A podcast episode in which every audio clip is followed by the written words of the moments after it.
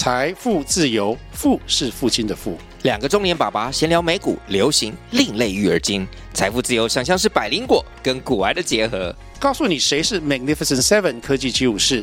你该买瘦瘦比双巨头吗？从马斯克到泰勒斯，从华尔街到好莱坞，我们都追得上。新的一年听新的 Podcast，让我们一起财富自由，富是父亲的富哦。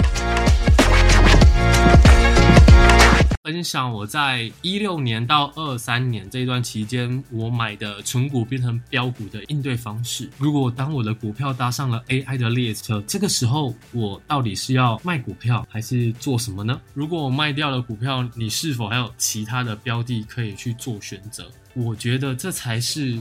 最重要的一个核心，这一段时间我收到了不少的讯息，在这一次的 AI 上涨中，不管是零零五六、零零八七八，或者是其他的股票，其实他们都有 AI 的成分股。诶，其实我只是想要存股而已，但它突然如果变成标股了，我到底要不要卖掉？啊，卖股票、买股票，其实都是一个学问，跌了要去止损，涨了要去停利，真的有这么简单吗？问一下你自己。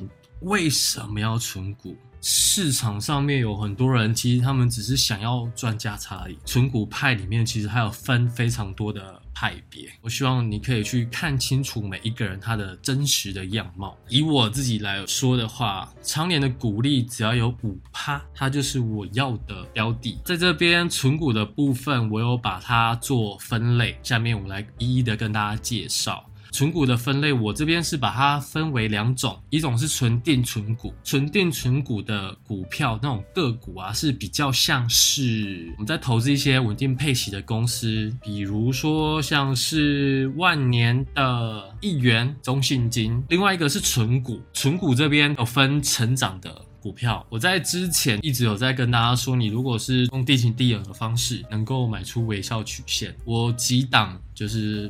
零零八七八、零零六零八，我有定期定额的部分。接下来是在介绍一些存股，因为要去存个股，其实说真的，我觉得是蛮难的啦。既可以去赚股息，也可以去赚到价差。那在存股之前，我觉得有四个观念跟迷思。左上角开始的话，如果是存股领股息，是可以降低成本的吗？如果当初你买进的价格。那你领到的股息，这个价格到底该不该往下调？这边另外一个问题是，公司不会倒就能存股吗？其实我们只要举一些例子就可以去推翻非常多的验证。记得巴菲特他曾经说过，我们要找到一个又湿又长的坡道。你觉得很多公司不会倒，但是它的获利能力可能会因为毛利率越来越低，所以跟着下滑。如果存股公司长期的衰退，不应该放任它继续下跌。这一部分其实，在 ETF 他们的选股逻辑里面是做得非常好。我自己承认，在这一块啊，明明知道它的获利是在衰退的，但我没办法做到砍股票这件事情。然后另外一个我想要去分享的就是设防好我自己的成本，即使股价下跌至便宜的价格，我也能够保持着冷静。虫虫他就说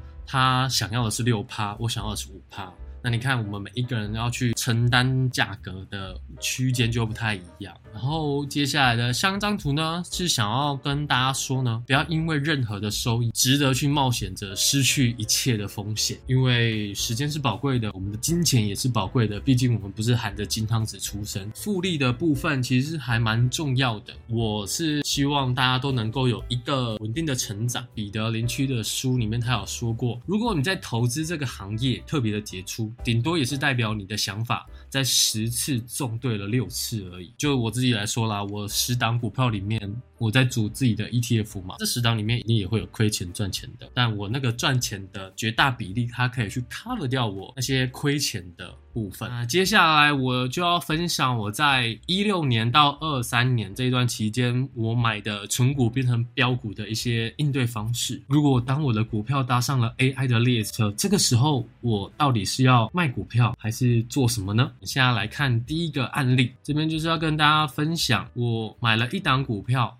它从存股变成标股。在右手边的地方啊，我有整理出这档个股，它的十年的平均的每股股利啊是一点五块，代表就是一千五百块。当时它的股价呢，其实是在二十二点六五，然后那时候我就开始买进。左手边这边我有我买个股的买卖状况，这一档股票它特别的地方是它还有配股，所以你有看到一个四百五十股的地方。另外我会习惯去把它的零股，然后再慢慢的凑成一张。你可以看到一七年跟一九年买了一些零股，当时它的殖利率其实一直有维持在六趴，它有很多次的配息，其实都是大过于我的期待。可是你看，当我到它卖出的时候，呃，二零二零年的十月第一次卖出啊，我太早卖了，应该是在六十五点五块的时候卖掉，等于是我把我当初投入的本金拿回来。也是因为这一次的经验，让我觉得，如果你买到标股啊，心里要舒坦快乐。至少我们在第一次的卖出，要去把你的成本拿回来。这个前提是。你拿到的获利，你要有想法。说真的，ETF 要涨大过于个股，我觉得蛮难的啦。你就会问我说，奇怪，为什么你有这么多资金可以做这件事情？其实就是因为之前有。获利一些，然后一直拿在身边。我是用二十倍作为一个依据的话，其实就是等于你把成本拿回来了。重点是你做了这一次的卖出，你有办法找到另外的标的？那我那个时候其实是有找到标的的。四月十二号的时候，我又买进了一档，成交价是在一百七十三点五块。在这一段时期，我领到的股息是二零五七年。其实我还一直都有在配息，用我成交价格去算的话，殖利率其实又有六帕多。然后这一档呢，有搭上 AI 列车的。公司这一档股票，其实我持有的股数其实是还蛮多的。每股的成本，这是不含息哦。那我是在二十点九一块，所以我的总投资的成本呢是在五十万一千九百三十块。目前领到的股息已经领了十六万一千三百六十块。当初我在预估这一档股息是在一千两百块，它真的是很稳定、很稳定的，就会被我归类在定存股。我那时候在计算，我就在算说，哎，我。到底什么时候卖这张股票？我在四十四块的时候，我就可以卖出一半，把我的本金拿回来。这一部分我就可以再拿去做其他投资，不管是去买零零九二九，或者是拿去买零零九一九，或者是去买零六二零八，都对我来说是一个好的方式。投资这件事情，我们真的不要把它想得太复杂。就像我刚刚在介绍的 C 公司，它已经跌到了我的漂亮的价格。那个价格买进去配息，殖利率超高，都至少有六七趴。OK，好，那下一个呢？如果我卖掉了股票，你是否还有其他的标的可以去做选择？我觉得这才是最重要的一个核心，就是当你获利了，那你获利的那一笔金额到底要做什么？你要拿去买房，拿去做投资？但如果要拿去做投资，其实就很适合再继续的去定期定额。记得在投资之前是要用闲钱去做投资的。另外还要去分享说，如果我刚刚的那个 C 公司拿回了五十万，那这是五十万，我平常其实都有在计算表，然后去计算出这些价格啊，它的便宜价格、合理价格、昂贵价格在哪里？最低的股价我是去用 Good Info。然后去看它历年，然后找到最低，然后稍微做一下统计，让我知道，哎，它的配息大概在哪里，然后值率在哪里，那目前股价是多少？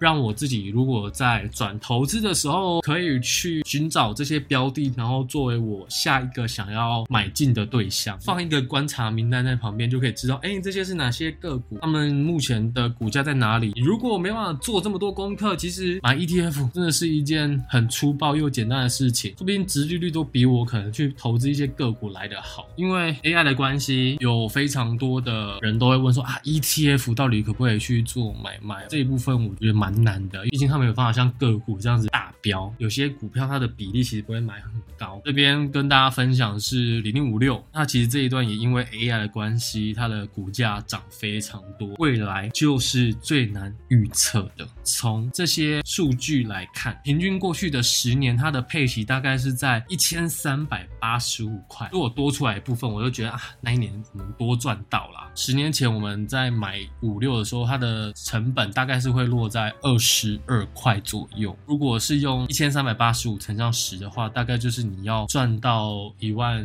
三千多，用二十二块再加十三点八五，你算出来的价格就是会落在三十五点八五。这部分就是要去卖一点点，来当做自己觉得舒服的一个价格。当零零五六它超过三十五点八五元的时候，我们其实可以拿回部分的股息，我们可以买掉我们的时间，是一件很珍贵的事情。为什么是设定十年？因为至少我们要把我们未来的十年的股息先放进口袋，这样子自己心里也会快乐。这件事情是一件非常会开心的事情。投资这件事情，它其实是会一直去做调整的。我是觉得养大一只金鸡母很重要。所谓的养大，就是张数要养起来。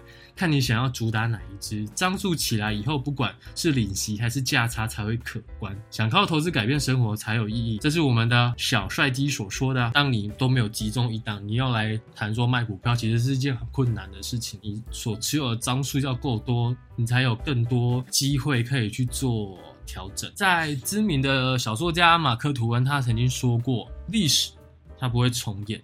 但人类却会重蹈覆辙。我们要好好的去检视自己，让我们的获利去提升。我平常也要做一些功课。虽然我现在拍频道，然后工作忙，其实就变得比较少。那当然，如果当我所持有的股票一直下跌怎么办？理清楚它为什么下跌。那我以价格来说，它其实是在疫情期间受到影响，导致它的毛利率一直下降。那毛利率一直下降。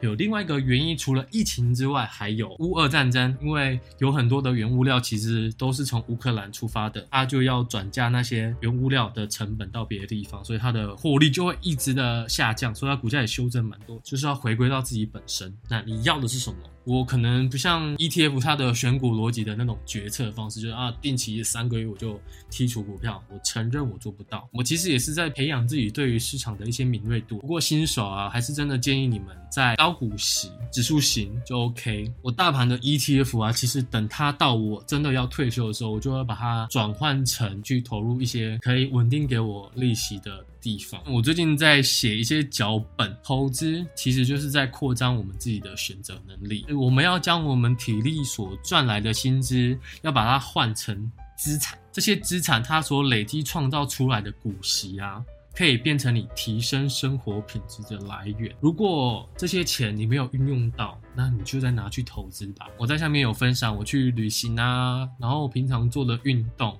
或者是我去买牛排的时候，我可以不用。管价格，我可以买我想吃的，这就是我们为什么在做投做投资 做投资。投资其实就是在扩张我们自己的选择能力。今天这样分享完，你们有没有更明确的想法？最后稍微去总结一下，我们要去理清楚我们自己为何要存股。你想要存的是定存股，还是？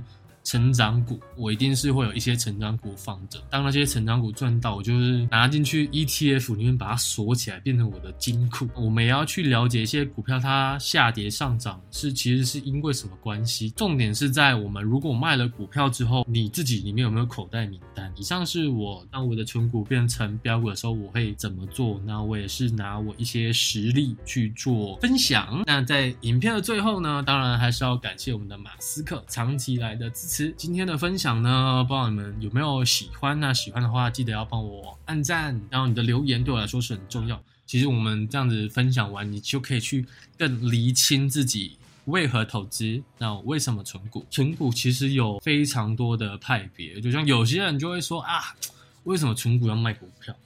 但我觉得存股就是要卖股票，因为我们想要的是时间。看那个科斯托兰迪里面的。一段话，他在讲，当你们很多原则都列出来之后，我们其实都会变成一个很固执的投资人。当别人怎么讲啊，我们都不会被影响。你就会发现，为什么我常常在看戏，我就设下了非常多的目标，那些也是我自己的选股逻辑、筛选机制。如果真的做不到，为什么我会跟你们说去买一些 ETF？不管买股票卖股票，我觉得都是要让自己心里舒爽。这一次我很喜欢我。自己写的那一段话，投资其实是在扩张自己的选择能力。每一个人都有各自的兴趣，我可能是旅行，旅行。今天嘴巴是怎样去旅行啊？运动、下厨，这些都是可以带给我开心的。好啦，那今天就不要占据大家太多时间，我也需要去休息。那就先这样子喽，晚安，感谢你们今天的陪伴，拜拜，拜拜。拜拜，我要去休息了。